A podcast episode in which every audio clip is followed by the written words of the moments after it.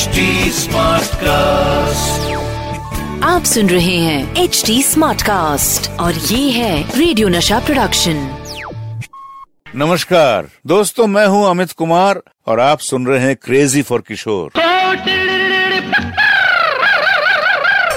ये है crazy for किशोर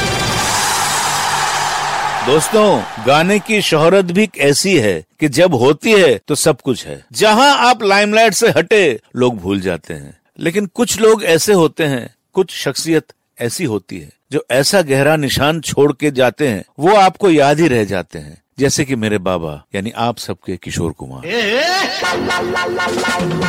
बाबा ने भी अपने कैरियर में बहुत अच्छे गाने गाए हैं और बड़ी गहरी छाप अपने चाहने वालों के दिलों पर छोड़ी है। उनकी शख्सियत की एक बात जो बड़ी इम्पोर्टेंट है, वो है कि तमाम खूबसूरती, तमाम स्टाइल के बावजूद और साथ एक डिग्निटी एक सॉबरिटी उनके चाहने वाले, उनका नाम बड़ी इज़्ज़त से लेते हैं। और एक उनके दिल में एक अजीब सा आदर है उन्हें पेडेस्टल में बिठा के देखते हैं। ये उनके पर्सनैलिटी की अजब सी खूबी है। बातें हो रही हैं मेरे बाबा की, यानी द लेजेंडरी किशोरदा की।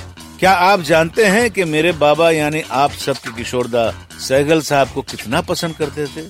बात यह है कि किशोर कुमार का असली नाम आभास था, आभास कुमार गांगुली। ये तीन भाइयों में सबसे छोटे माँ के लाडले हुआ करते थे। उनको बचपन से ही कला और संगीत का बड़ा लगन था। उस जमाने में कुंदन लाल सहगल जी का बहुत नाम था। उनकी आवाज़ को गोल्डन वॉइस कहा जाता था। किशोर किशोरदा पे उनका गानों का जैसे जुनून सवार था। वो के एल सहगल साहब को गुरु मानते थे। एक लव्य की तरह उनके गाने बड़े ध्यान से सुनते थे। शाम के वक्त जब उनके पिताजी के दोस्त मिलने आते तो पिताजी किशोरदा को अपने कमरे में बुलाते और किशोरदा को गाने सुनाने बोलते। किशोरदा कहते, दादा मोनी यानी अशोक कुमार जी का गाना गाऊँगा तो चार आना लूँगा। और सैगल साहब का गाना गाऊँगा तो एक रुपया लूँगा। और वो पिताजी के शाम के महफिल में काफ़ी रुपए कैश में कमा लेते मैं जब चार साल का था तो मुझे अजीब लगता था कि मैं देखता रहता था कि एक आदमी कभी कभी दोपहर को घर आता है आके अजीब मेकअप करके, कभी दाढ़ी दाढ़ी बड़ी हुई है, कभी पगड़ी पहन के, कभी धोती कुर्ते में, कभी अजीब आधी मूछ, मुंडवा के आ रहा है। And he to come home आके खाना जल्दी से खा के मेरी माँ होती थी और मैं देखता रहता था, कौन है आदमी? और मेरी माँ इसको इतना ज़्यादा इंपॉर्टेंस क्यों दे रहा है? और जल्दी अच्छा मैं आता हूँ, जाता निकल जाते थे। ये मैं रोज देखता था। एक दिन मैंने अपनी माँ से कहा कि, माँ, ये आदमी कौन है? और तुम इसको इतना इम्पोर्टेंस क्यों देते कौन है? और ये तुम्हारा बाप है। मेरी माँ ने कहा ये तुम्हारे पिताजी हैं। तो मैं देखा अच्छा ये मेरे पिताजी हैं। तब मुझे होश आया कि मैं समझा अच्छा ये मेरे पिताजी मुझे बड़ा अच्छा लगा। उसके बाद मैं तो चुप हो गया। मैं कुछ पूछा ही नहीं। मन ही मन में मुस्कुराता रहा और अपने आप पर ही हंसता रहा। मेरे, कब तक मुझे ऐसे ही तड़पाओगे? चलिए मैं आपको एक रोमांटिक कहानी सुनाता हूँ। ये कहानी है मेरे बाबा और मेरी माँ की। 1945 और 1946 के बीच सारे स्टार्स बॉम्बे टॉकीज जो मलाड में था वहाँ एक साथ ट्रेन से जाया करते थे। देव साहब मेरे पिताजी और लता मंगेशकर जी उस वक्त एक साथ ट्रेवल करते थे। उसी दौरान एक फ़िल्म बनी थी शिकारी जिसमें एस डी बर्मन जी ने बतौर म्यूज़िक डायरेक्टर अपना डेब्यू किया।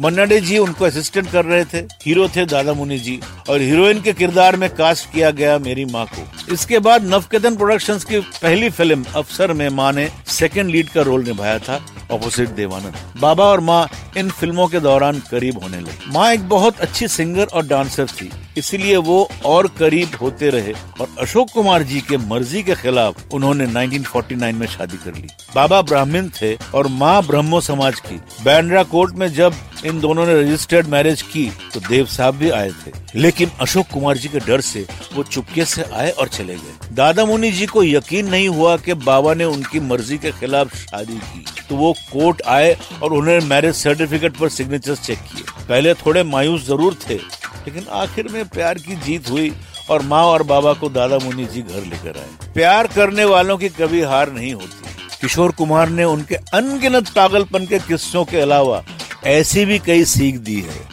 तो क्यों ना हो हम और तुम क्रेजी फॉर किशोर? हुआ ये 1975 में एक फ़िल्म बनी हमारे किशोर फिल्म्स के शाबाश डैडी, जिसमें मैंने भी काम किया था। पिताजी थे, योगिता वाली जी थी और महमूद भाईजान। उस वक्त हमारे इस बंगले में शूटिंग चल रही थी और यहाँ पे सेट लगा हुआ था। उन दिनों ऐसा ही होता था, वो कुछ ना कुछ करते रहते थे। इसी घर में, उनके बंगलों में सेट लगाते थे, तोड़ते थे, फिर से शूट करते थे, फिर से तोड़ते थे। ये उनका चलता ही रहता था। तो महमूद भाईजान का रोल था एक रिटायर्ड मेजर का, Dagdu Bajrang. He was fond of birds and animals तो गधा, वो गधा पाल के रखा था। तो वो गधे को भी जो हमने शूटिंग में फायर किया था तो गधे से बड़ा ये हो गया पिताजी को। प्यार हो गया, पता नहीं। बोला, नहीं, इस गधे को मैं सचमुच पालूँगा। तो लिटरली हमने, उन्होंने रख दिया गधे को और गेट के बाहर हमारे उनके बंगलों के गेट के बाहर उन्होंने गधे को बाँध दिया था। तो जो भी आते थे तो किशोर साहब के घर के बाहर एक गधा खड़ा हुआ है। आ आ कर रहा है। तो एक रिपोर्टर आया उसने कहा पिताजी से, पता नहीं कौन स्टारडस्ट होगा फ़िल्म फेयर का, आके बोले, दादा, आप ये गधा कौन है? गधा क्यों आपने बात कर रखा बोले इंडस्ट्री में ऐसा ही होता है ना, पता नहीं ये कब स्टार बन जाए। इसलिए मैंने इसको रखा ऐसे क्रेजी थे मेरे पिताजी द ग्रेट किशोर कुमार।